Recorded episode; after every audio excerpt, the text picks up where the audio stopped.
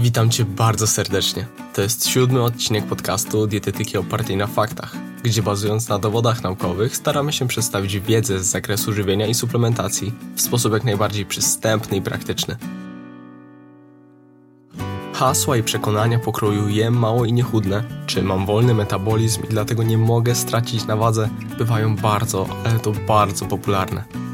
Przytoczone zagadnienia można rozkładać na naprawdę wiele płaszczyzn, o których dzisiaj razem z moim gościem Michałem Żywieckim porozmawiamy dość obszernie.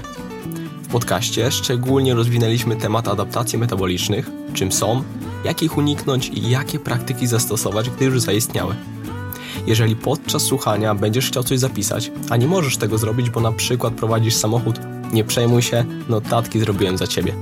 Znajdziesz je pod adresem dietetyka oparta na faktach.pl ukośnik 007, tak jak siódmy odcinek podcastu. Zapraszam do wysłuchania.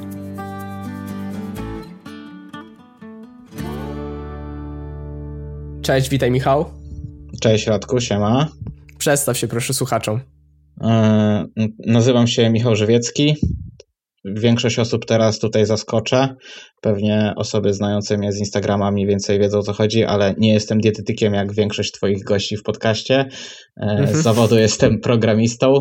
Teraz boom, mind blown. Dostaję tyle wiadomości na Instagramie, skąd mam moją wiedzę, gdzie się uczyłem. No niestety jestem sam, samoukiem. Swoją wiedzę czerpię głównie z czytania książek z powiązanych z dietetyką, słuchaniem podcastów, czytania artykułów, art i wypowiedzi głównie ludzi mądrzejszych ode mnie. Więc tak, jestem programistą, nie jestem dietetykiem i będę mówił o różnych rzeczach. Mhm.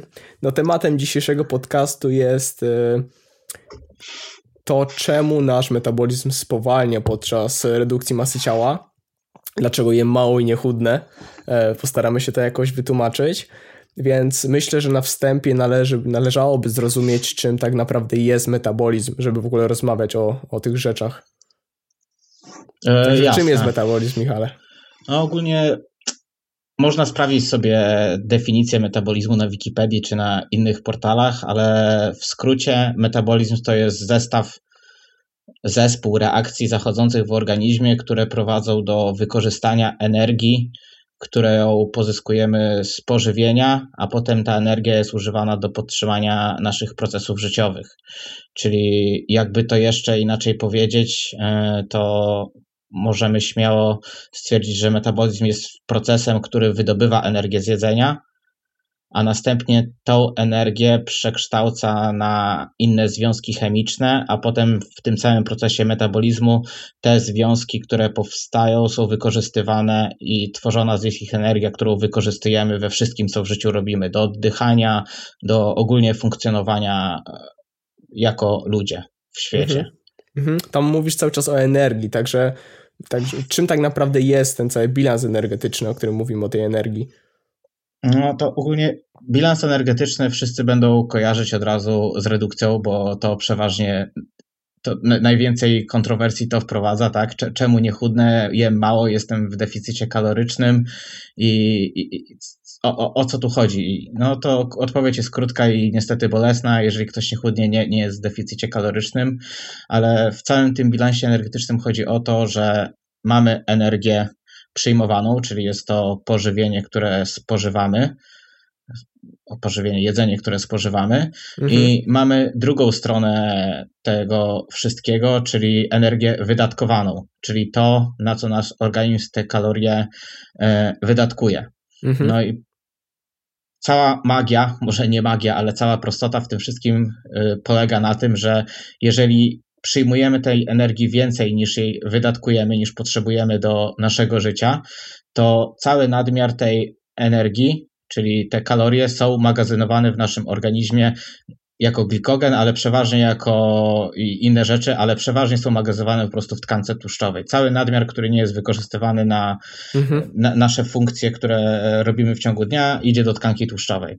Natomiast z drugą stronę, jeżeli więcej tej energii wydatkujemy, ruszamy się więcej, nasz wydatek energetyczny jest dużo większy niż jemy, niż tych kalorii spożywamy, to nasz organizm, żeby wykonać dane czynności, zapasy energii będzie pobierał z tkanki tłuszczowej, więc zaczynamy ją tracić. I mhm. no niestety, jeżeli ktoś jest w deficycie i je mniej niż e, wydatkuje, czy tego chce, czy nie, matematyki, fizyki i wszystkich innych po prostu rzeczy nie oszuka, będzie tracił tkankę tłuszczową. Jeżeli ktoś mówi, że jest inaczej, to gratuluję, jest jedyny na świecie. W co mhm. wątpię. E, na pewno nie ma takiej osoby, żeby teraz ktoś nie pomyślał, że jest tą jedyną osobą na świecie. No jest to po prostu niemożliwe. Wspomniałeś tam Dokładnie. o wydatkach energetycznych. E, także od czego zależą nasze wydatki energetyczne, nasza całkowita przemiana materii? Od czego zależy, Michale? E, jasne. Nasza całkowita przemiana materii, czyli w internecie też można się spotkać z, ze skrótem TDEE, e, czyli Total Daily Energy Expenditure, czyli to ogólnie są trzy, cztery główne składowe mhm. i będziemy mówić trochę po angielsku, trochę po polsku, bo nie mam zielonego pojęcia, jakie są polskie odpowiedniki, ale lecimy na początku jest e, ppm, czyli podstawowa przemiana materii i ona u większości ludzi, nie mówimy tutaj o sportowcach czy osobach, które naprawdę są bardzo aktywne w ciągu dnia, tylko po prostu powiedzmy o takiej osobie jak ja czy ty, gdzie pójdą potrenować sobie na siłowni 3-4 razy w tygodniu, a resztę pracy mają albo przed biurkiem, albo spędzają na uczelni, czy jeszcze na innych rzeczach, mhm. no to u większości ta podstawowa przemiana materii będzie stanowiła tak naprawdę od 60 do 70% naszego dziennego wydatku energetycznego, czyli tej całkowitej przemiany materii. I to jest duża większość, i nasz ppm jest zależny głównie od e, naszej wagi, a jeszcze bardziej dokładnie mówiąc, od naszej beztłuszczowej masy ciała. Mhm. E, I co ja mam na myśli mówiąc beztłuszczową masę ciała? Beztłuszczową masę ciała od razu wszyscy myślą, że są to głównie mięśnie. Jednak tutaj może niektórych zaskoczę, może niektórych nie zaskoczę, ale najwięcej kalorii przepalają i najbardziej aktywne metabolicznie, czyli najwięcej kalorii potrzebują, y, są nasze organy czyli wątroba, serce, mózg i cała reszta, to one zużywają tak naprawdę tej energii najwięcej. Mhm. No chyba, że ktoś waży 100 kilo i 95 kilo z tego to są same mięśnie, no to to już pewnie można trochę podyskutować, ale o takich ludziach nie mówimy, mówimy o zwykłym Kowalskim, tak, który ma te 15-20% e, tkanki tłuszczowej, a i nie ma za mhm. dużo tych mięśni. I to jest jedna i główna składowa naszej całkowitej przemiany materii. I jak pójdziemy dalej, to mamy y, TEF, czyli termiczny efekt jedzenia, thermic effect of food i to jest średnio około 10% naszego całkowitego, naszej całkowitej przemiany materii.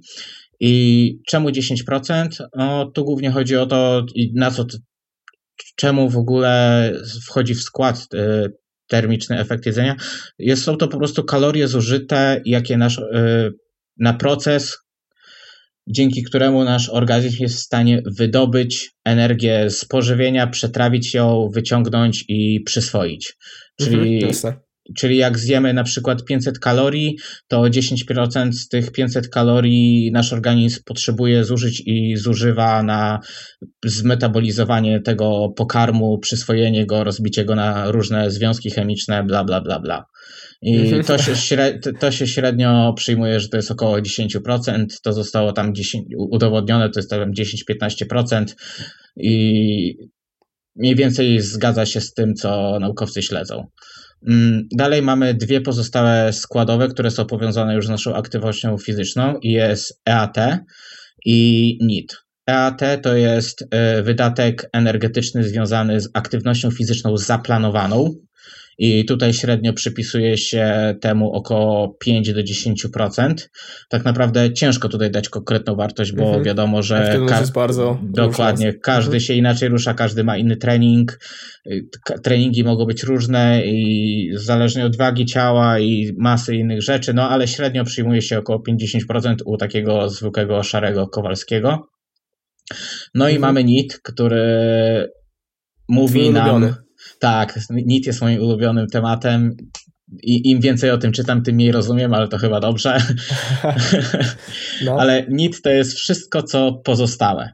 Czyli zanim przejdziemy, czym jest dokładnie NIT, to powiem, że przeważnie u zwykłej osoby, która ma pracę siedzącą, NIT to jest około 15% e, całkowitej przemiany materii. Czyli jak to wszystko podsumujemy, wychodzi nam około tych 100% całkowitej przemiany materii, czyli podstawowa przemiana materii, energia związana z przyswajaniem i prze, prze, przyswajaniem i trawieniem jedzenia, e, energia wydatkowana na trening zaplanowany, czyli aktywność fizyczną zaplanowaną i na NIT, który jest tak naprawdę Teraz możemy właśnie przejść do tego NIT. NIT, czyli wszystko pozostałe, i poprzez wszystko pozostałe, NIT w Polsce mówi się, że jest to spontaniczna aktywność fizyczna. Jednak nie jest to do końca dobra definicja, bo spontaniczna aktywność fizyczna jest tylko składową NIT-u.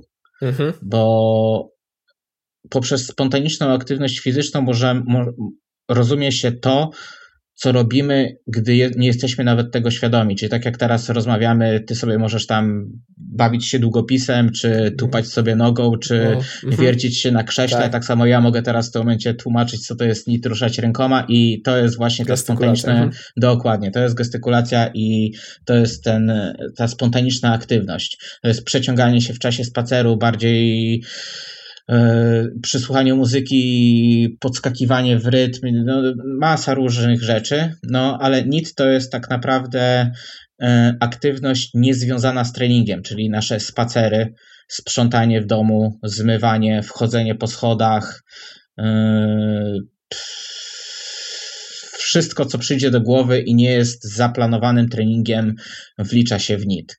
Ostatnio wyszło fajne badanie, gdzie niektórzy mówią, że powstała jedna ze składowych NIT, która właśnie została uznana jako niezaplanowany trening, żeby odróżnić tą spontaniczną od niespontanicznej energii i tam właśnie wymieniali takie rzeczy jak e, chodzenie, wchodzenie po schodach zamiast e, jeżdżenie windą, zmywanie, sprzątanie, e, aktywność fizyczna, którą ludzie nie zdają sobie sprawy, a ma bardzo duże znaczenie, jeżeli chodzi o nasz całkowity wydatek energetyczny. Mhm. Więc to, to są głównie te składowe, jeżeli chodzi o to, jak. Mhm. I... Wiele osób no. myśli podczas e, redukcji masy ciała, że doszło u nich do uszkodzenia tego metabolizmu, czyli do, można powiedzieć, uszkodzenia tych składowych. Czy jest to w ogóle możliwe? Okej, okay, no to jeżeli chodzi o uszkodzenie metabolizmu, to powiem tak, ale nie do końca. no. o, bardzo dużo ludzi mówiąc, że ma uszkodzony metabolizm, to chodzi im o to, że kiedyś tam redukowali, mieli, mieli swoje przeboje z redukcjami, tracili bardzo dużo na wadze, potem mieli efekt jojo i teraz jak znowu produkują, e, próbują redukować, mówią, że oni nie dają rady, oni jedzą 1000 kalorii dziennie, ich metabolizm jest już uszkodzony na tyle, że na tysiącach kalorii oni nagle zaczynają tyć. No, niestety tu nie jest prawda, bo jak te w cudzysłowie uszkodzenie metabolizmu może zachodzić, to nie jest tak duże, jak ludzie sobie wyobrażają, bo bardziej tutaj chodzi o tak zwane adaptacje metaboliczne. W czasie redukcji nasz metabolizm potrafi zwolnić, czyli mm, jak ten metabolic damage, czyli te uszkodzenie metabolizmu istnieje, to nie jest to w takim stopniu, jak ludzie mogą sobie zdawać sprawę i też niestety na przekór wszystkim e, nie, wasz metabolizm nie jest uszkodzony na stałe. Wszystko jest odwracalne. A mhm. to, ile czasu to zajmuje, to niestety już jest druga bajka i to wszystko zależy od genów i od całej masy innych rzeczy. Okej, okay, czyli tak naprawdę dlaczego ktoś je mało i nie chudnie? Jeżeli ktoś je mało i nie chudnie, to tak naprawdę nie je mało. Tylko, że mało to jest pojęcie względne. Mhm. Tutaj w sumie może przytoczę jedną historyjkę, która miała parę dni temu u mnie na e, Instagramie sytuację. Napisał do mnie taki pewien chłopak i mówi, że ma mega problem ze zrzuceniem wagi, że już próbował parę razy coś zrobić, że po prostu kończą mu się pomysły. E, w sumie, no dobra, no to napisałem mu to weź napisz mi, jak wygląda Twój dzień, ile jesz kalorii, e, ile trenujesz, jaką masz wagę, może na oko, ile masz tkanki tłuszczowej. No i wszystko mi opisał, wszystko fajnie. No tylko, że on miał 1,80 m i miał jakoś 77 e, kg wagi, trenował trzy razy w tygodniu, praca siedząca przy komputerze i, i po prostu jak mi napisał, ile on je i ma problem ze zrzuceniem wagi, no to w tym momencie stwierdziłem, że chyba nie jesteś poważny, bo no, nigdy nie zgadniesz, ale powiedział, że on je 3000 kalorii i on nie chudnie. Hmm, to nic dziwnego w sumie. No, ja mówię, no, no, chłopie, jeżeli masz pracę siedzącą i twoje, to, twoje trzy treningi w tygodniu to jest twoja cała aktywność, no to cóż, to, że inni tyle jedzą, to nie znaczy, że ty możesz tyle jeść. I, no cóż, y, trochę mu potłumaczyłem, ale... No, oglądam się twojego Instagrama, zobaczę tak, te lody do, Oreo i... Dokładnie, tylko ludzie sobie nie zdają sprawy, że ja tylko je jem, więc jak się podliczy te lody i Oreo, to wychodzi 1200 kalorii dziennie i nic więcej nie jem, więc wiesz. No ale to jest tak, to jest jeden z tych problemów, że ludzie zawyżają swoje zero kaloryczne i myślą, że są w deficycie, gdzie mhm. tak naprawdę nie są.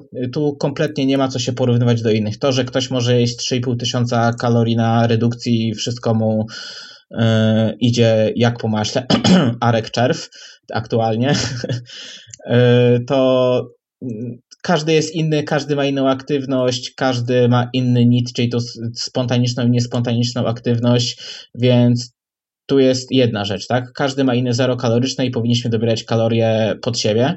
Druga rzecz to ludzie przeważnie tak mówią, ci ludzie, którzy tak mówią, że jedzą mało i nie chudną, tak naprawdę nie liczą swoich kalorii to każdy, myślę, że jak pracuje ktoś w biurze albo ma kogoś w rodzinie czy ze znajomych, ktoś im powie, że on je mało i nie chudnie, a potem przechodzisz po biurze i patrzysz, oho, Starbucks, karmelo, karmelowe latte, cyk, cyk 500 kalorii, ale dietka jest, wy, wykupiony catering, tak, 1800 kalorii. Przecież to no. tylko kawa, nie? Tak, dokładnie albo podjadają z szafki tu cukierek, tutaj w, w piątek albo w inny tygo, w dzień tygodnia ktoś przyniesie do pracy ciasto, no to jak nie zjesz ciasta, dwa kawałki, cyk, tysiąc kalorii, tak?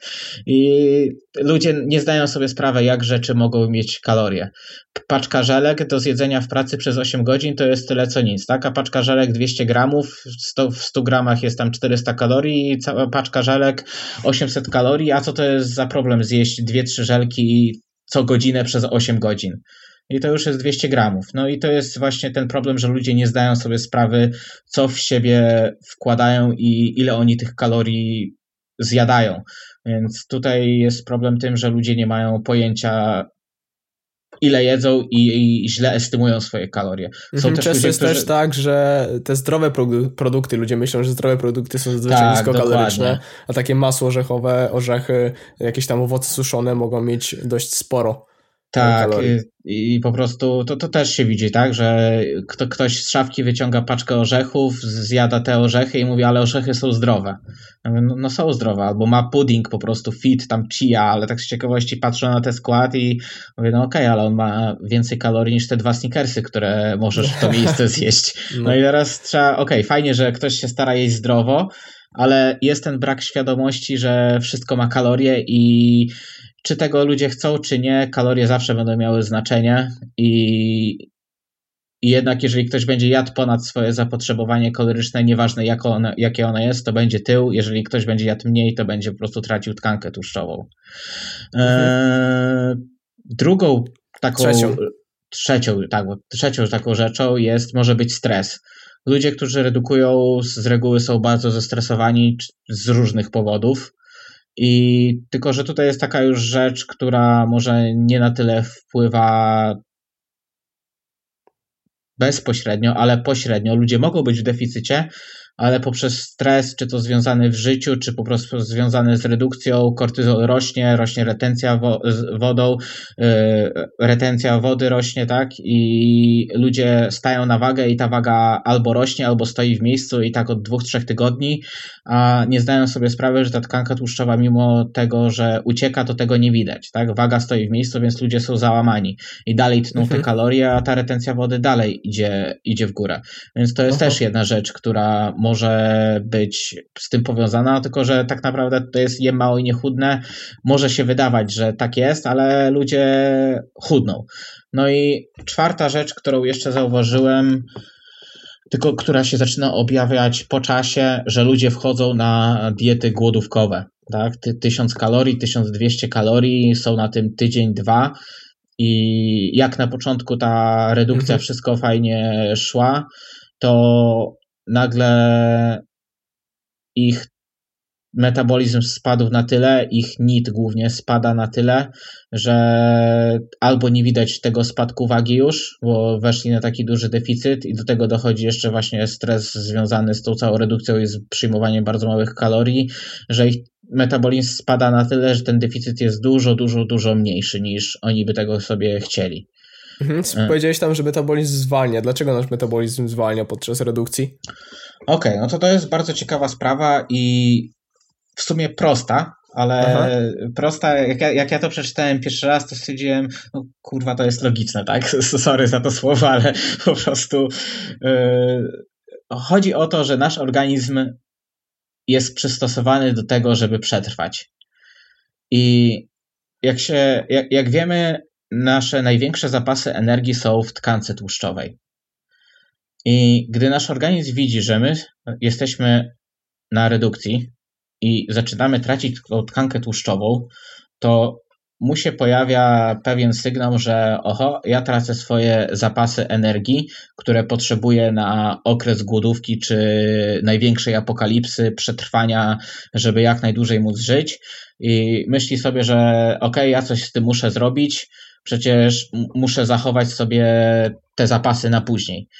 I tutaj wchodzą w grę tak zwane adaptacje metaboliczne, czyli nasz organizm jest na tyle inteligentny, że jak on widzi, że albo za szybko, albo za dużo tej tkanki tłuszczowej już straciliśmy, robi wszystko, żebyśmy mniej energii wydatkowali, czyli zmniejszyli ten deficyt kaloryczny, przez co albo będziemy tej tkanki tłuszczowej dużo mniej tracić, albo w ogóle zostanie to w miejscu, a jeszcze w innych przypadkach ktoś zacznie na przykład tyć na tych samych kaloriach, co był. E, żeby dać temu zobrazowanie, wyobraźmy sobie, że ktoś ma 2,5 tysiąca kalorii jako swoje zero kaloryczne, wchodzi na redukcję na 2000 kalorii, czyli 500 kalorii e, deficytu, redukuje sobie 2-3 tygodnie i teraz podam bardzo drastyczny przykład, bo aż tak szybko te adaptacje pewnie nie zachodzą, ale po dwóch, trzech tygodniach na 2000 kalorii na przykład redukcja stoi w miejscu, boom, 2000 kalorii to jest jego nowe zero kaloryczne. I to może być naprawdę z różnych powodów, albo dla kogoś to był zbyt duży deficyt, albo kogoś organizm jest tak bardzo podatny na adaptacje metaboliczne, że aż tak szybko się broni. Są też takie osoby i są też takie osoby, które będą mogły przez całą redukcję przez 3-4 miesiące mieć ten e, deficyt 500 kalorii, ich metabolizm w ogóle nie zwolni. Więc tu też nie ma co się porównywać do innych, tylko sprawdzić, jak, jak to działa na, na nas, jak, jak nasz organizm reaguje i dostosowywać deficyt i całą strategię żywieniową, jak i treningową e, pod nasz organizm, a nie patrzeć to, jak ktoś inny robi. Mhm. Ok, wracając do pytania, dlaczego ktoś je mało i nie chudnie, to po pierwsze wspomniałeś o tym, że ktoś, e, ludzie źle oszacowują zapotrzebowanie energetyczne. Mhm. Po drugie, zapominają o produktach, które zjedli, po prostu jedzą więcej niż im się wydaje kalorii. Mhm. E, czyli też myślą, że produkty zdrowe są zawsze niskoenergetyczne. Po trzecie, wspomniałeś o stresie i po czwarte o diecie głodówkowej. Czy tak, coś jeszcze? Zbyt duży deficyt. Yy, yy, yy. Jem mało, niechudne, czy coś jeszcze. Wydaje mi się, że też ludzie często źle oszacowują, ile kalorii wydatkują na trening. E, no właśnie, i to jest właśnie z tym problem też e, z treningiem siłowym, że ludzie myślą, że na treningu siłowym spalają masakryczne ilości kalorii, tak 400-500, bo pokazał ich tam nowy zegarek, który kupili, czy w telefonie sobie wpisali trening siłowy godzina czy półtorej i wyliczyło im, że spalili 500 kalorii. Po treningu idą, stwierdzili, że 500 kalorii to jest bardzo dużo, to oni sobie mogą pozwolić na jednego batonika, czy kawę ze Starbucksa ich ulubioną, która ma 200-300 kilokalorii. No no i tu jest problem, bo tak naprawdę na treningu siłowym nie tracimy aż tak dużo kalorii, jak e, mogłoby nam się wydawać. E, przeważnie jest to około 150-200 kalorii. To już więcej stracimy tych kalorii, jak wyjdziemy sobie na dwugodzinny spacer dookoła naszego miasta, czy do lasu pójdziemy i to będzie to, co spowoduje większy wydatek e, kaloryczny. Więc e, tu też jest ten problem, że ludzie nie zdają sobie sprawy, jak mało wydatkują tych kalorii, czyli są po prostu zbyt mało aktywni, żeby wydatkować tak dużo, żeby mogli troszkę więcej pojeść. I tu też właśnie jest ten problem, że ludzie źle oszacowują swoje zero kaloryczne, że myślą, czemu on może jeść 3000 kalorii, a ja muszę jeść 1800 na redukcji, no on się więcej rusza, tak? On ma pracę, gdzie nie siedzi przed biurkiem 8 godzin i klika na komputerze, ale on na przykład pracuje na magazynie, czy ma inną pracę fizyczną, która podnosi mu to ten metabolizm, ten całkowity przemianę materii na taki poziom, że może sobie pozwolić, że na redukcji będzie 3000 kalorii. Więc tu jest też ten problem. Albo ma dużo większy nit, nie? Albo ma dużo większy nit. I to jest też właśnie ciekawa sprawa, że nit jest tym jeszcze nie do końca zbadanym elementem w całej naszej e, całkowitej przemiany materii, jednak jedno jest pewne, że pomiędzy osobami te różnice w NIT mogą być masakrycznie duże. E, mhm. Jedni mogą na NIT wydatkować 200 kalorii w ciągu dnia, a inni mogą wydatkować 2000 kalorii w ciągu dnia, mając dosłownie tą samą pracę, ten sam trening, tą samą dietę, być tego samego wzrostu i tyle samo mhm. ważyć, mieć taką samą kompozycję. Czym jest to spowodowane? Spowodowane no, genami. Niestety, ale osoby, które mają bardzo wysoki NIT, po prostu są nadpobudliwe ruszają się bardzo dużo, mają to w genach, że oni nie mogą usiedzieć w miejscu i mm -hmm, tak. ciągle coś ze sobą robią. I ludziom może się nie zdawać, e, nie wydawać, że jest to dużo, ale są badania i jest e, masa takich przypadków, gdzie ktoś po prostu przez sam NIT, mimo że siedział przy, siedzi przy komputerze, ma pracę biurową, to jego NIT powoduje, że jego zero kaloryczne jest w kosmosie i ma on problemy z przybraniem na wadze, bo po prostu musi jeść, jeść, jeść, że już więcej po prostu nie mieści w siebie. Więc tu też jest e, ta. NIT jest o tyle magiczny, że może być on bardzo wysoki, może być on bardzo niski, ale wracając na przykład do adaptacji metabolicznych, czyli dlaczego metabolizm zwalnia na redukcji, NIT jest też najbardziej podatny e, na adaptację. Mhm. Tak. I teraz e, ja jeszcze Jeżeli dodam do NIT-u, że pamiętam taką jedno badanie, gdzie y, chcieli oszacować wydatki energetyczne związane z wierceniem i samo wiercenie się na krześle w stosunku do niewiercenia się to jest zwiększenie wydatków energetycznych o kilkaset kilokalorii w ciągu dnia. Tak, dokładnie. To jest na przykład y, bardzo popularne są teraz w USA y, biurka stojące, ale takie, które jeszcze mają bieżnie pod sobą dla osób otyłych. I na tej bieżni idziesz jakieś jeden półtora kilometra na godzinę, czy jest to, to jest naprawdę krok, krok na parę sekund, tak? Ale to już zwiększa wydatek energetyczny o, o, o paręset w ciągu dnia. I to ma w jakiś sposób tam zapobiegać otyłości. Szczególnie u osób takich otyłych, które mają na Dokładnie. sobie taką masę to ciała. Jest, mhm. To jest już jak, jak, jak, jakiś tam krok w, dobrym, w dobrą stronę, żeby walczyć z tą otyłością, która jest coraz większa na świecie, ale też bardzo popularne są zwykłe biurka stojące, które są coraz bardziej dostępne. Ostatnio widziałem w Ikei nawet, nie, nie są aż takie drogie. No przecież można tak naprawdę, jeżeli ktoś nie ma po prostu sam w sobie wysokiego nitu, to dużo nie dadzą.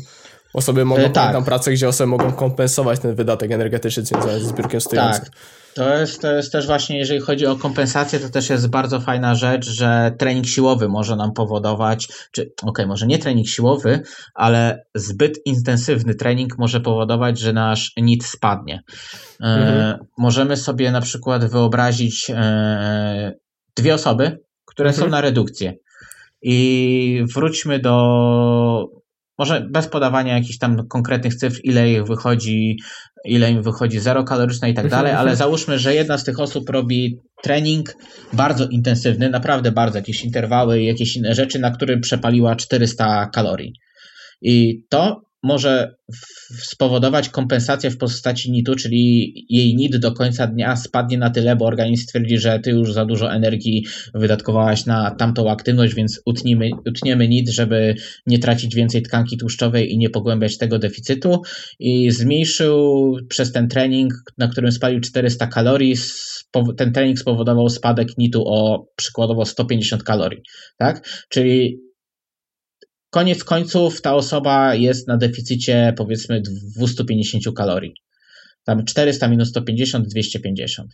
A druga z tych osób, która redukuje, powiedzmy, zrobi średnio intensywny trening, który przepali 300 kalorii, albo dajmy nawet 200, ale ten trening, który był średnio intensywny, nie spowoduje żadnych rekompensacji w, w naszym NIT w ciągu, w naszym nicie w, w, ciągu dnia. Czyli będziemy się ciągle tyle samo ruszać, będziemy ciągle tyle samo gestykulować, będziemy się tak samo zachowywać przy komputerze, czy będziemy tak samo bardziej aktywni. Mhm, czyli, czyli, ta pierwsza te... osoba po treningu legnie na kanapie i włączy telewizor, a druga pójdzie na spacer. A, a dokładnie, mhm. a, a druga osoba pójdzie na spacer i ich całkowita, całkowity deficyt, patrząc na te dwie osoby, zakładając, że jedzą tyle samo kalorii, mają takie same zero kaloryczne, mhm. no to będzie taki sam. No i pytanie teraz, yy, u kogo ten deficyt jest bardziej, yy, że tak powiem, do utrzymania, tak? Czy u osoby, która robi ten bardzo intensywny trening aż do, aż do pożygu, czy taki rygor jest w stanie zachować długoterminowo, czy jednak bardziej yy, bardziej prawdopodobne jest, że ta druga osoba, gdzie ma średnio intensywny trening, nie aż taki, że nie, nie może myśleć o niczym innym, tylko o odpoczynku, yy, i nie, nie, ma tych adaptacji w postaci nitu, co jest, co jest bardziej długoterminowo do utrzymania. No, ja bym powiedział, że jednak ten drugi, mniej intensywny trening, Zdecydowanie. Mhm. który jednak nie spowoduje tego spadku w NIT. I to są rzeczy, których ludzie sobie nie zdają, nie zdają sobie z tego sprawy. Mhm. Ale Podsumowując już... ten NIT jeszcze, e, mhm. kluczowe w tym wszystkim jest zrozumienie, że chociaż nasz wpływ na zwiększenie wydatków energetycznych związanych z NIT jest w pewnym stopniu możliwy, w pewnym stopniu możemy zwiększyć nasz NIT, zwiększając liczbę kroków w ciągu dnia, parkując samochód trochę dalej i tak dalej, i tak dalej, jednak jest w pewnym stopniu dość mocno ograniczony. To znaczy, jesteśmy w stanie zwiększyć go o kilkaset, może kilokalorii nawet, ale nigdy nie spowodujemy, że nagle nasz NIT wzrośnie niesamowicie. Tak, Chodzi dokładnie. o to, że to, to zależy od genów. genetycznie. I, I, w pewnym stopniu organizm zacznie sobie kompensować na innych mm, poziomach, że tak powiem, i my nie mamy na to wpływu, nawet nie zorientujemy się, gdzie ten organizm kompensuje wydatek tak. energetyczny związany z nim, który my chcieliśmy oszukać organizm i zwiększyć, chcieliśmy go sprytnie. Dokładnie. I tu właśnie mhm. fa fajna ciekawostka właśnie a propos tej kompensacji, to będzie się idealnie wkomponowało w całą resztę. Jak jesteśmy na redukcji, i nasz organizm widzi, że my tracimy tą tkankę tłuszczową, czyli on traci swoje zapasy, największe zapasy energii w organizmie, czyli on tego nie chce robić, on chce nas zatrzymać te zapasy na czarną godzinę, na apokalipsę, jak wszyscy będziemy w bunkrze pochowani i wtedy będziemy musieli przeżyć bez życia. On potrzebuje wtedy tej, tych zapasów energii i robi wszystko, żeby je zachować. I jak już mówiłem, są te adaptacje energetyczne i organizm robi wszystko, żeby. Tak, y, tak, adaptacje metaboliczne. I on robi wszystko, żeby y, żebyśmy nie tracili tej tkanki tłuszczowej. I tutaj, jak przyjrzymy, jak przyjrzymy się i spojrzymy na każdą z składowych całkowitej przemiany materii, to Mm, każda można powiedzieć, że po trochu obrywa, tak, na redukcji. Mhm. Y, jeżeli spojrzymy. Czyli od początku, PPM. Tak, lecimy od początku. Jeżeli spojrzymy na PPM, to bardzo dużo ludzi mówi, że ich metabolizm spadł łeb na szyję i teraz ich przemiana materii po prostu jest tak niska, że nie mogą tracić. Jednak PPM, jak już mówiłem na początku, jest głównie, zale głównie zależy od naszej wagi, a przeważnie, y, a większa część stanowi po prostu Mm, beztłuszczowa tkanka. Masa ciała. Mhm. Tak. I w tym momencie, jeżeli redukujemy i mamy jakąś tam złą dietę i mamy trening siłowy, albo nie mamy tego treningu siłowego, ale po prostu załóżmy, że nasze PPM zależy głównie od naszej wagi ciała i gdy my zredukujemy nawet te 10 kilo, czy tam 12, no to czy tego chcemy, czy nie, nasz, nasza podstawowa przemiana materii, która jest zależna od naszej wagi, yy, spadnie. Nawet tkanka mhm. tłuszczowa jest aktywna metabolicznie i tkanka tłuszczowa też potrzebuje kalorii do produkcji hormonów na przykład, tak? Leptyna jest produkowana w tkance, tkance tłuszczowej. To też potrzebuje jakiejś ilości kalorii. Więc my automatycznie tracąc naszą masę ciała, zmniejszamy swoją podstawową przemianę materii. Czyli jak wcześniej wydatkowaliśmy na przykład na ppm około 1700 kalorii, to jest duża szansa, że po po redukcji to będzie wynosiło 1500 i no niestety, ale tego nie przeskoczymy, straciliśmy wagę ciała, chcieliśmy wyglądać lepiej, ważymy mniej, czujemy się lepiej, ale także musimy jeść mniej, żeby y, utrzymać y, mhm aktualny stan rzeczy naszego jest, organizmu. To jest bardzo łatwo udowodnić, po prostu wpisując, wchodząc Dokładnie. w kalkulator kalorii, wpisując naszą, nasze wszystkie parametry, płeć, masa ciała, wiek czy wzrost, przed utratą tkanki tłuszczowej i po e, jakimś tam czasie odchudzania, to już na samych wzorach e, w samym internecie, wpisując takie parametry, e, kalorie wyjdą nam dużo niższe. Dokładnie. Tak jak Radek właśnie mówi, kalkulator, porównujcie sobie te same parametry, zmieńcie sobie tylko wagę i zobaczycie, jak ta podstawowa przemiana materii może się różnić. Mhm, I dalej.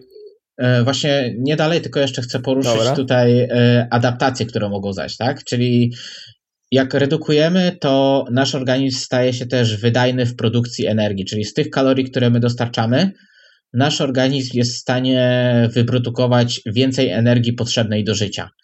I czyli to, to powoduje, że nasz metabolizm jest bardziej efektywny w tym, co robi, mhm. czyli dodatkowo tutaj ten spadek w BMR, czyli w tym podstawowej przemianie materii, może nam spaść o dodatkowe 10-15%, tylko to już są takie naprawdę drastyczne wartości, przeważnie to jest około 5-10%, gdzie 10% to jest naprawdę po długiej redukcji albo po bardzo mocnym cięciu kalorii mhm. i poprzez bardziej efektywny, czyli tak jak wspomniałem, yy, z tej samej kalorii nasz organizm jest w stanie wyprodukować tyle samo energii potrzebnej do życia, tak? Czyli z tysiąca kalorii jesteśmy w stanie utrzymać więcej, więcej funkcji niż byliśmy to w stanie. Nasz organizm jest po prostu na tyle mądry, uczy się tego, że my dostarczamy mniej kalorii, więc on jakimś cudem zaczyna produkować więcej energii potrzebnej do życia.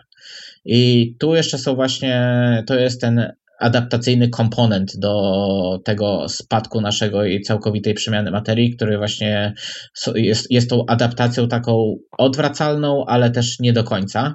I tu przeważnie, jeżeli chodzi o podstawową przemianę materii, to, to jest dodatkowe 5, 10, 15%, gdzie 15% to są skrajne, skrajne wartości. Mhm. I teraz, jak pójdziemy dalej, to mamy ten termiczny efekt jedzenia, czyli kalorie potrzebne do przetrawienia i przyswojenia jedzenia.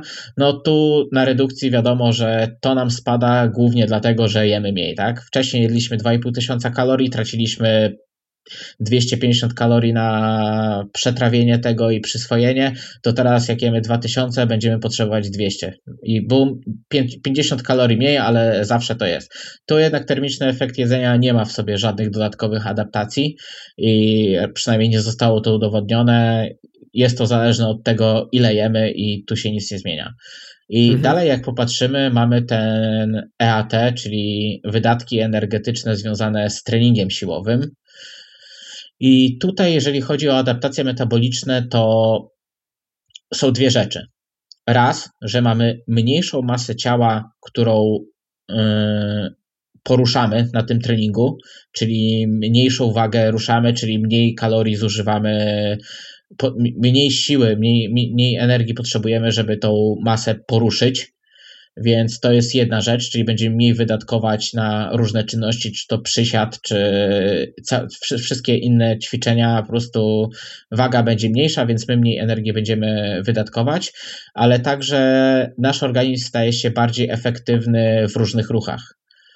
Czyli jeżeli ktoś lubi sobie biegać, to jak przed redukcją biegał godzinę i przepalał na tą godzinę, nie wiem ile się pali na godzinę biegu kalorii. No, załóżmy 400. Dobra, załóżmy 400, mhm. to organizm y, nauczy się tego ruchu, stanie się bardziej efektywny w wykorzystywaniu energii, spowoduje, że jakieś dodatkowe mięśnie, napinanie jakichś mięśni zostanie wyłączone, bo stwierdzi, że on, to, y, on tego nie potrzebuje i jest na tyle inteligentny, stanie się na tyle bardziej wydajny w tym, co robi, że zamiast tych 400 kalorii będziemy przepalać 300, czyli to jest 100 mhm. kalorii mniej.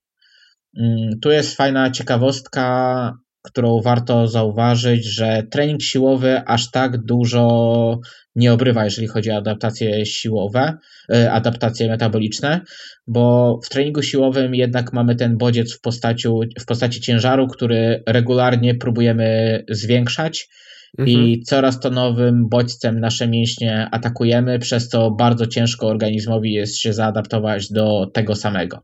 Aha. Więc tu taka ciekawostka, jak możemy walczyć z adaptacjami w treningu siłowym. No i ostatnia i najbardziej drastyczna składowa, która obrywa poprzez adaptację, jest NIT.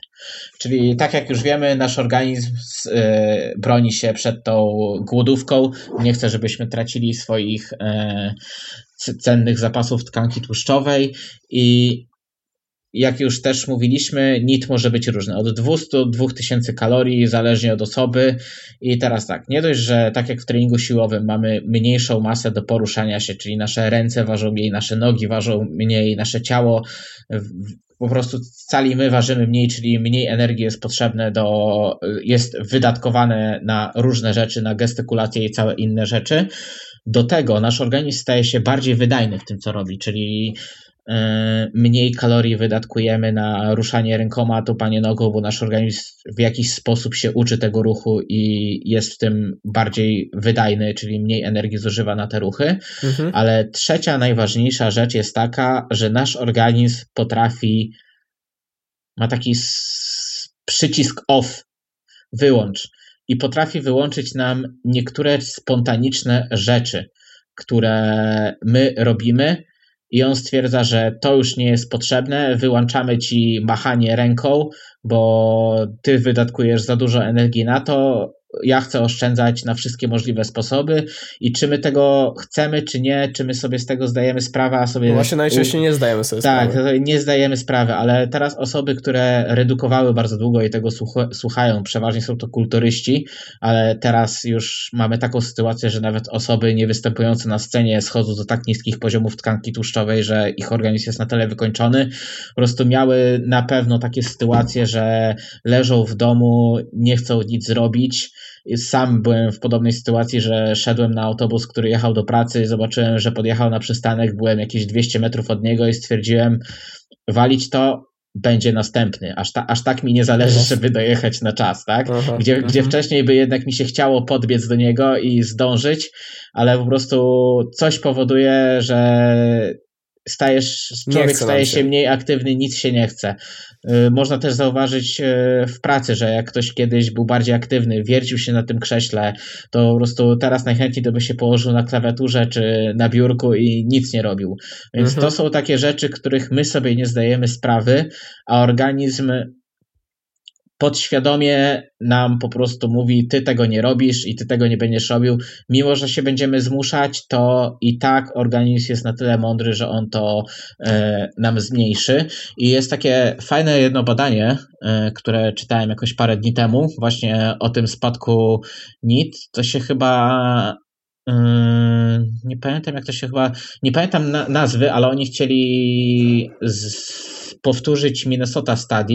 Zamieszczę w notatkach do tego odcinka, jak coś, jak znajdziemy. Okej. Okay. I tam ogólnie było tak, że mm, po pierwszych dwóch tygodniach diety, gdzie ucięli im 20% e, kalorii od ich zera kalorycznego, po pierwszych dwóch tygodniach adaptacje związane z PPM, czyli z podstawioną przemianą materii, E, wynosiły około 3%, czyli ich spadek e, głównie polegał na tym, że stracili trochę beztłuszczowej masy ciała, ale jak zmierzyli NIT, już na ten moment mamy ty tyle fajnych rzeczy i tyle możliwości do zbadania, to ich NIT, NIT spadł w ciągu dwóch pierwszych tygodni o 50%. I to u każdego. To byli mężczyźni i kobieci, kobiety i u każdego ten NIT poleciał po prostu wydatek energetyczny związany z NIT. Mhm. Jeżeli ktoś miał 300 kalorii, to było to 150.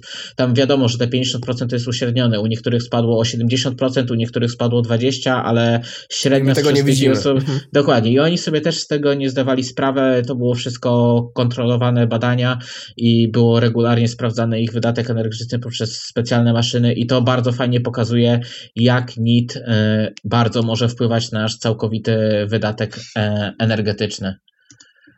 Mm, I to, jeżeli chodzi o adaptację, chyba w każdej składowej, chyba niczego nie pominąłem. Mhm. A czy da się uniknąć takich adaptacji podczas redukcji tkanki tłuszczowej? E, niektórych tak. Niestety, Których? tak jak mówiłem, jeżeli chodzi o spadek naszej podstawowej przemiany materii, która jest zależna od naszej wagi, no tego nie unikniemy, tak? Na, nasza waga spada, będziemy mniej wydatkować energii, mamy mniejszą masę do poruszania się i te, ten po prostu spadek naszego metabolizmu jest nieunikniony. Mhm. E, jeżeli chodzi o adaptacje związane właśnie z NIT i z, z całą resztą rzeczy, można próbować to uniknąć poprzez e, kilka rzeczy i najważniejszą rzeczą, jaką bym powiedział, jest to uniknięcie zbyt dużego deficytu kalorycznego jak za dużo kalorii utniemy i to jest bolączka wszystkich ludzi, którzy mają trochę do zrzucenia, patrzą, oho, jest kwiecień zaraz, tak? Ucinamy... Zaraz lato. Aha. Dokładnie, zaraz lato, a ja jestem w dupie z formą, to ucinamy 1500 kalorii i lecimy, tak? A po dwóch tygodniach ich nic spadł na tyle, i ich e, organizm się zaczął na tyle bronić już po tygodniu czy po dwóch, że nagle z tych 1500 kalorii może się okazać, jeżeli mieli wysokie zero kaloryczne, że tak naprawdę mają 100 albo 200 kalorii tylko deficytu i ta tkanka tłuszczowa po prostu spada w tak wolnym tempie, że oni się czują już jak prawdziwe zombie chodzące, że nie mają chęci do życia, że nagle zaczynają podjadać i tworzy się niestety, ale kółeczko i zaraz znowu odzyskają to, co E, stracili przez te dwa tygodnie. Więc to jest e, jedna z rzeczy, bo im większy deficyt e, będziemy mieli i im szybciej na początku zaczniemy tracić tkankę tłuszczową, tym szybciej nasz organizm zacznie się bronić. Po prostu on to, on to wykrywa, mówiąc chłopskim językiem, jest, jest na tyle mądry, że widzi, oho, za duży deficyt, za szybko tracę swoje zapasy, lampka się zapala i wyłącza wszystkie niepotrzebne rzeczy, które wydatkują energię, czyli w tym właśnie tą spontaniczną aktywność fizyczną, wprowadza odpowiednie adaptacje metaboliczne, staje się bardziej wydajny i boom, naszego deficytu nagle nie ma. Więc mhm. tu jest ta jedna rzecz, czyli unikać bardzo dużych deficytów kalorycznych. Czyli mały deficyt 10-15%, w sumie 15 to już może być dużo, ale to za, zależy też dla kogo i zależy kto ile ma tkanki tłuszczowej do stracenia.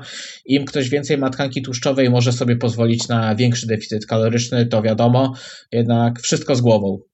To, że mhm. można mieć większy deficyt kaloryczny, nie oznacza, że nagle ucinamy 30% od zera kalorycznego i lecimy z tą redukcją, bo lato się zbliża. Prawdopodobnie nie, nie. osoby otyłe mniej oberwą takim wyższym tak, deficytem dokładnie. niż osoby, które mają Jeżeli chodzi właśnie o osoby otyłe, tak? Tylko tu mówimy otyłe, to jest ponad 25% 30 tkanki tłuszczowej, gdzie no, naprawdę... Powyżej 30 BMI, powyżej 30 To ja o BMI nie, nie, nie umiem przeliczać tych, tych, bo według BMI to ja jestem otyły, chociaż może jestem. Ale. Powyżej 30. Mhm. Tak, okej. Okay. To jeżeli osoby słuchają i tutaj znają się na BMI, to tak jak Radek mówi, powyżej 30 BMI, to adaptacją takich osób zachodzą minimalnie. I to jest i, i w postaci NIT-u organizm po prostu ma tyle zapasów energii, że on sobie nawet nie robi z tego, jeżeli ktoś ma te, te tak duże zapasy, że jak straci te 10 kilo, to ich organizm nawet tego nie odczuje, bo stwierdzi, że on jeszcze się czuje komfortowo z tą całą resztą, którą ma. I tym osobom naprawdę taki deficyt większy czasami może bardziej pomóc niż yy, zaszkodzić, głównie z tego powodu, że jak ktoś jest bardzo otyły, ma bardzo dużo tej tkanki tłuszczowej i nagle schudnie, to będzie mu na przykład łatwiej się ruszać będzie mu po prostu bardziej wygodniej wyjść na spacer, gdzie wcześniej bardzo szybko się męczył i stwierdził, że on nie będzie chodził, bo to jest dla niego zbyt męczące, to jak zrzuci te 5-10 kilo, nagle się okaże, że boom, jest bardzo aktywny i bardzo chętnie wyjdzie pojeździć na rower czy na jakieś inne rzeczy, bardziej chętnie na siłownię wyjdzie, mhm. bo jest mu po prostu wygodniej z mniejszą masą ciała i nagle jego zero kaloryczne rośnie i jego nit rośnie.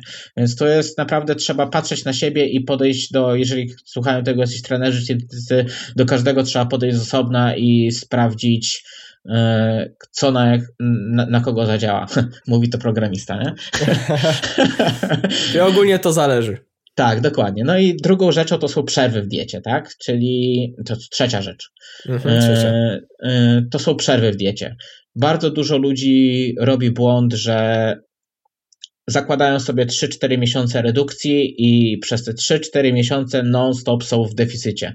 Tylko, że im dłużej trzymamy ten deficyt, tym organizm zaczyna się bardziej bronić. I tu są bardzo fajne przerwy w postaci czy to refeedów, trzydniowych. Już nie będziemy tłumaczyć czemu trzydniowe, ale dopiero trzy dni wpływają pozytywnie na hormony i całą resztę w naszym ciele. Jak szybko Do się jest refit?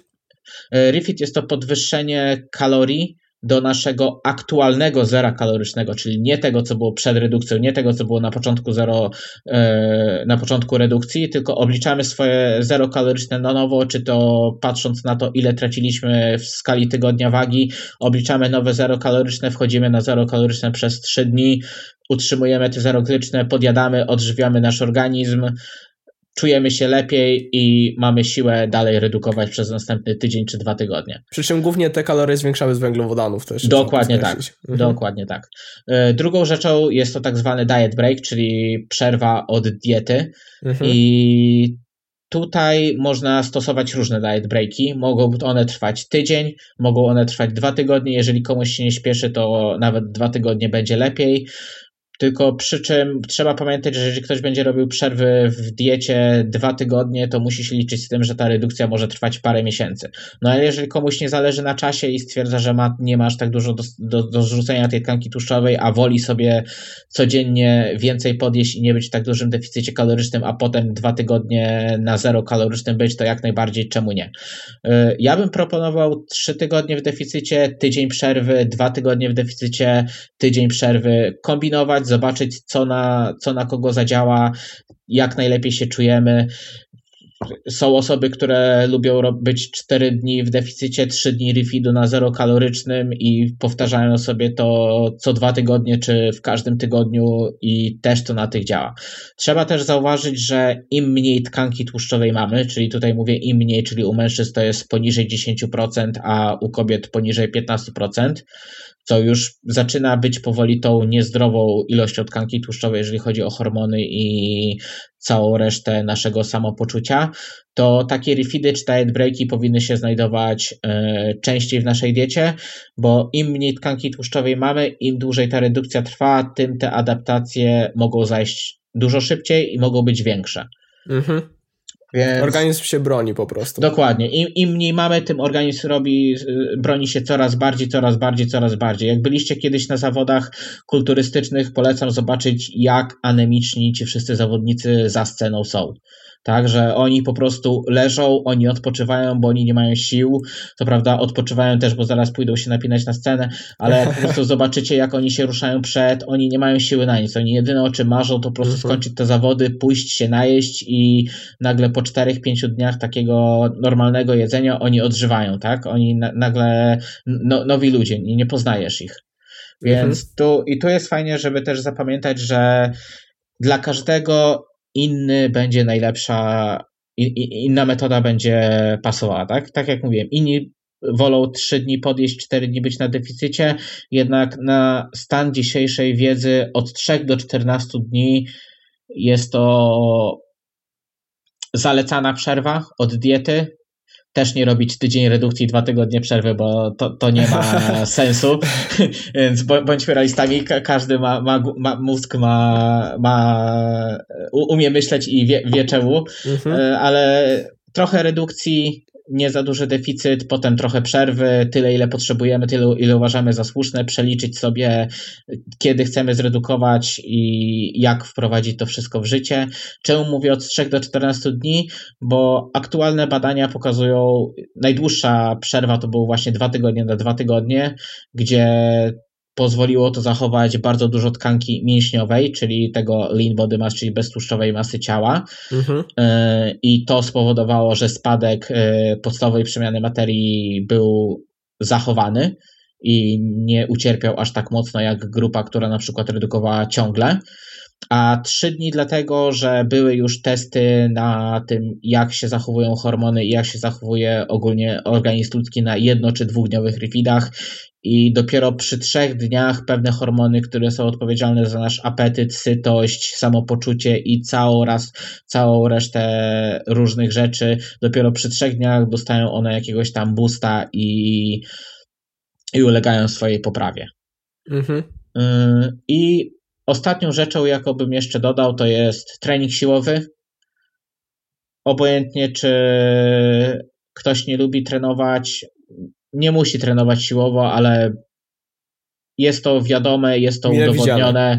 jest to mile widziane, jeżeli ktoś chce zachować jak najwięcej tkanki, beztłuszczowej tkanki, yy, Boże, beztłuszczowej tkanki mięśniowej chciałem powiedzieć, beztłuszczowej masy ciała chce zachować, to powinien trenować siłowo, jeść odpowiednią ilość białka, wtedy ten yy, ta podstawowa przemiana materii nie ulegnie aż tak bardzo degradacji, a do tego spowodujemy, że nasze ciało poprzez ten bodziec związany z treningiem siłowym nie będzie tak szybko się adaptowało do, naszego, do naszych ruchów w ciągu dnia, czyli te, nasz organizm nie będzie stawał się tak szybko wydajny, jakby to było bez tego treningu siłowego. No mhm. i jeżeli już jesteśmy przy treningu siłowym, to te nieszczęsne cardio. E, ludzie uwielbiają robić cardio, po prostu dzień w dzień, godzinka, bieżni, bo to powoduje deficyt. No tylko, że cardio jest największą bolączką, jeżeli chodzi o adaptację. To jest najbardziej podatna rzecz, jeżeli chodzi o adaptację. Nie dość, że możemy spowodować przez długie godziny cardio w tygodniu, że nasz NIT będzie spadał łeb na szyję i w ciągu dnia nie będziemy się ruszać, to nasz organizm staje się dużo bardziej wydajny w tym cardio, tak? Czyli tak jak mówiliśmy na początku, ktoś godzinę przebiegał, kiedyś spali 400 kalorii, a po miesiącu redukcji z tych godziny, z, te, z te, tego samego biegu będzie spalał 200-300 kalorii, więc to jest już spadek na tyle, że jeżeli będziemy chcieli zachować nasz deficyt kaloryczny, a polegaliśmy tylko na cardio i, i jako generator tego deficytu kalorycznego i jedliśmy tyle samo, to nie dość, że będziemy musieli jeść mniej, to zwiększyć z godziny cardio na półtorej, żeby znowu być w tym deficycie. Więc tutaj z cardio mhm. bym używał, wprowadzał dopiero na sam koniec redukcji i też nie jakieś ogromne ilości, ale wszystko z głową, tak? Że nie ma sensu naprawdę robić codziennie cardio i to pokazują aktualnie zawodnicy Erika Helmsa czy innych ludzi, których naprawdę bardzo cenię za wiedzę i ich śledzę. Ostatnio był fajny podcast o tym właśnie, jak u nich ludzie się przygotowują do zawodów i jest masa osób za granicami. w notatkach do tego odcinka. Tak, i w tym momencie jest masa osób, które robią formę i nie robią aż do sceny na, nawet minuty cardio. Ich jedyne cardio to jest zrobienie 10 tysięcy kroków dziennie i bum, to, to jest tyle. Reszta to jest zabawa kaloriami i odpowiednia strategia żywieniowa.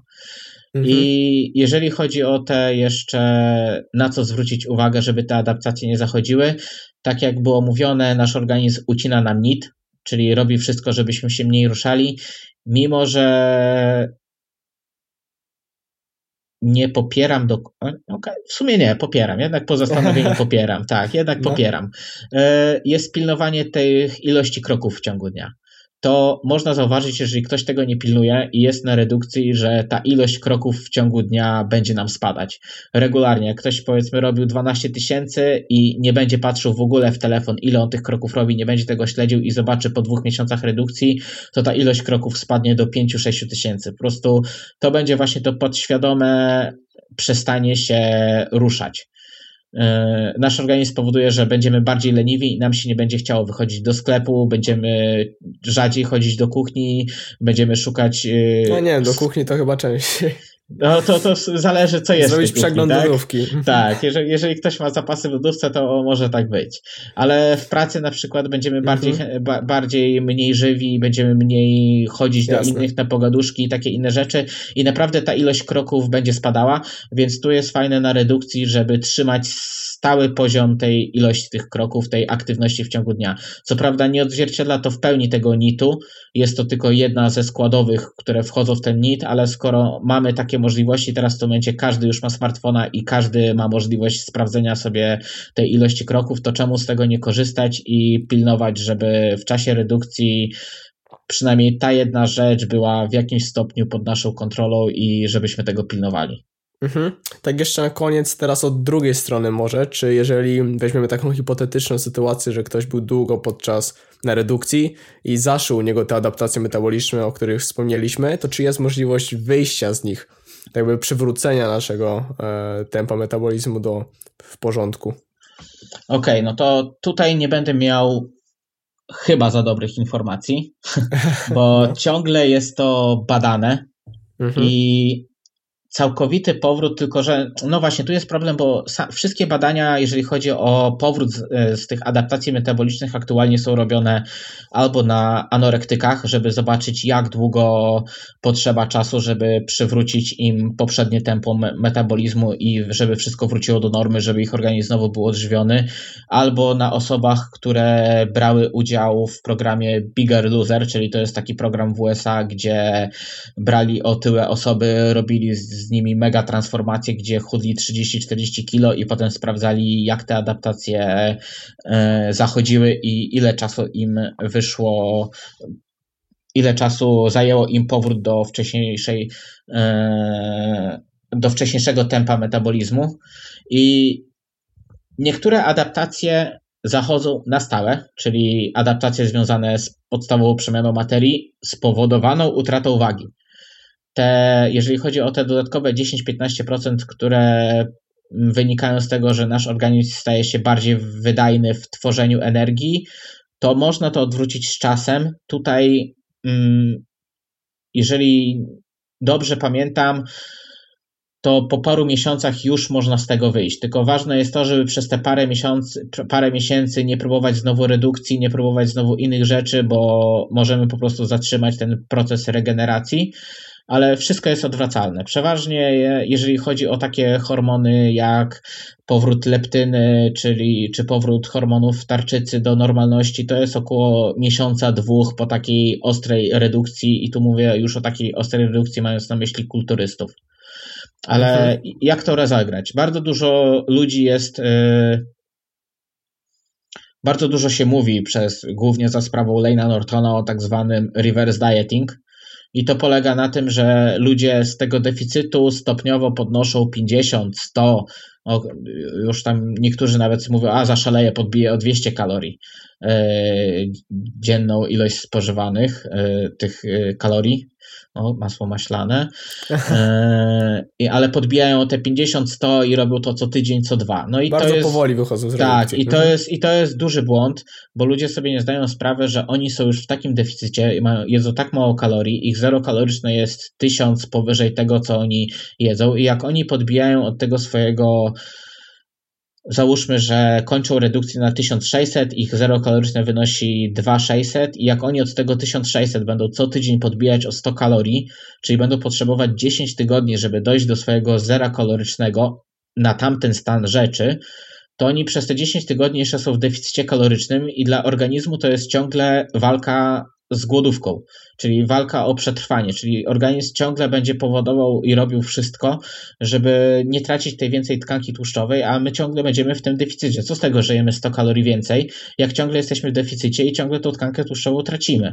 I to bardzo dużo ludzi mówi, o ja robiłem reversa, czy ja robiłem reversa i moja forma się poprawiła, ja jeszcze straciłem masę tkanki tłuszczowej. Logiczne, że ktoś stracił tkankę tłuszczową, no bo koniec końców przecież mhm. jesteś w deficycie, więc będziesz stracił. Co z tego, że jesz 100 kalorii więcej? Po prostu może się czujesz bardziej odżywiony, że twój nit może trochę poszedł w górę i dlatego się czujesz, że nagle jesz więcej i dostarczasz więcej mikroelementów w diecie, ale to nie robi dużo dobrego. Dlatego ja jestem fanem tego, co robi skład yy, Erika Helmsa i Alberto Nuneza, tam jest jeszcze Jeff Alberts i jeszcze jedna kobieta, której zapomniałem nazwiska, 3DMJ. Ich cały skład się nazywa, pewnie masa ludzi ich kojarzy. I oni mhm. wyszli parę lat temu ze stwierdzeniem Recovery Diet, czyli taka dieta naprawiająca skutki długotrwałych redukcji.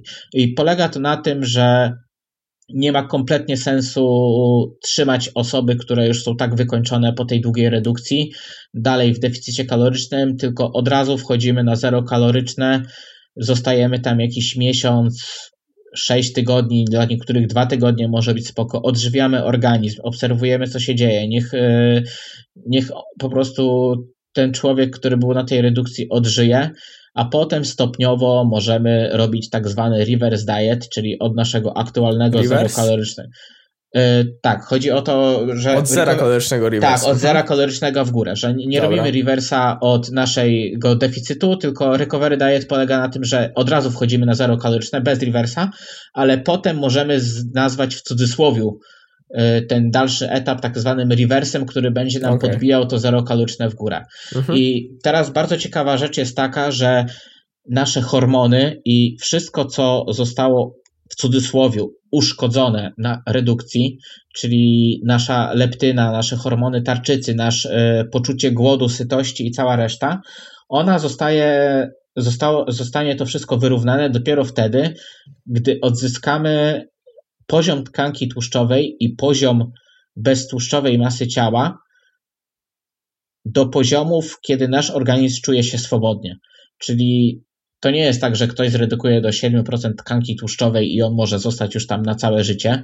Nie, nie, nie, może, bo to nie jest zdrowe i organizm na to nie pozwoli. Prędzej czy później po prostu przestanie przestanie współpracować i zrobi wszystko, żeby wrócić do tego poziomu tkanki tłuszczowej, w którym on się czuje najlepiej. U mężczyzn z reguły jest to pomiędzy 12 a 18% tkanki tłuszczowej, gdzie organizm się czuje najlepiej. U kobiet nie pamiętam, są to na pewno wyższe wartości.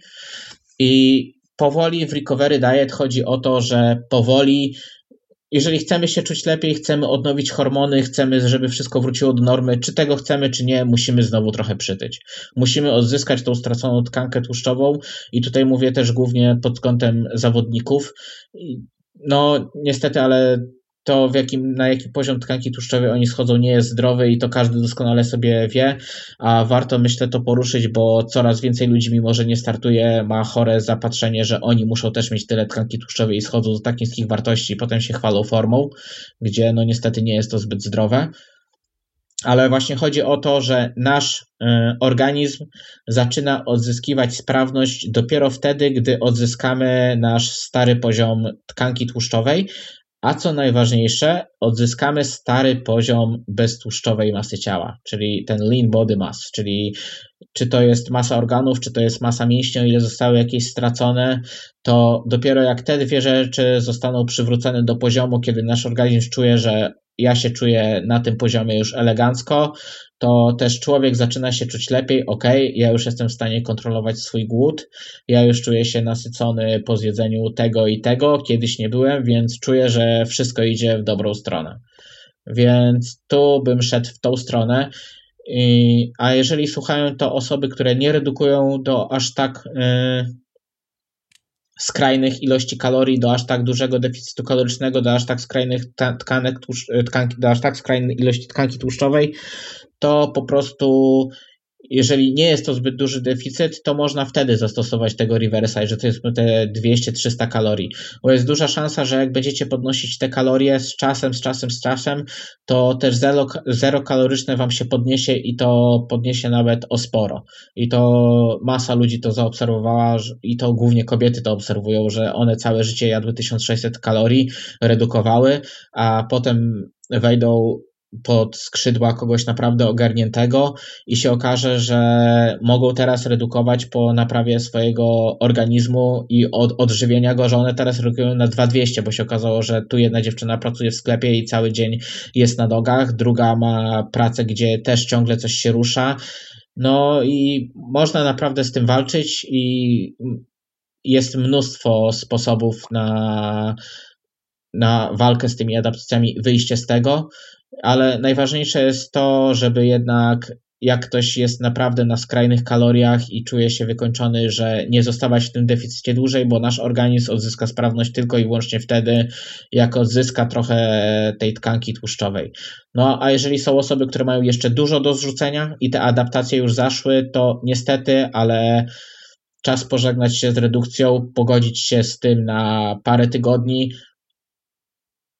odżywić organizm, podwyższyć trochę kalorie, spróbować podbić te zerokaloryczne w górę troszeczkę i potem spróbować tego deficytu jeszcze raz na spokojnie, ucinając dużo mniej kalorii, nie robić crash dietingu tak zwanego, czyli nie ucinać tych 1000-1500 kalorii, bo znowu może was spotkać to samo.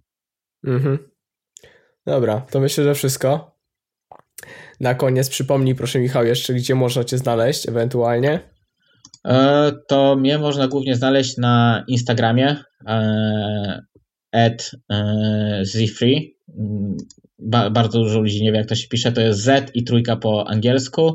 A tak to na grupie High Carb, gdzie regularnie coś ciekawego opisuję, jeżeli coś się pojawi w świecie dietetyki czy treningu, jakieś nowe badanie, jakaś nowinka I ostatnio też zacząłem pisać na blogu Muscle Zone właśnie o adaptacjach i jakoś na dniach też się pojawi e, wpis, jak hormony się zachowują, bo już całe wszystkie składowe i całą resztę została opisana, zostały mi tylko składowe. To pewnie Potem... jak wyjdzie ten podcast, to wszystkie artykuły myślę, już będą. Myślę, że tak. Potem będę też opisywał właśnie, jak dobrze zaplanować refit, diet breaka, taki adaptacje w pigułce plus yy, jak dobrze zaplanować redukcję. Myślę, że dużej ilości osób to się może spodobać i przydać.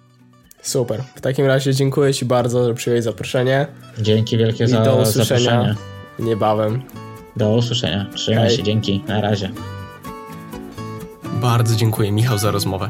Przypomnę tylko, że notatki do tego odcinka znajdziesz pod adresem dietetyka oparte na faktach.pl ukośnik 007 tak jak siódmy odcinek podcastu. To już tyle ode mnie. Do usłyszenia już niebawem. Hej!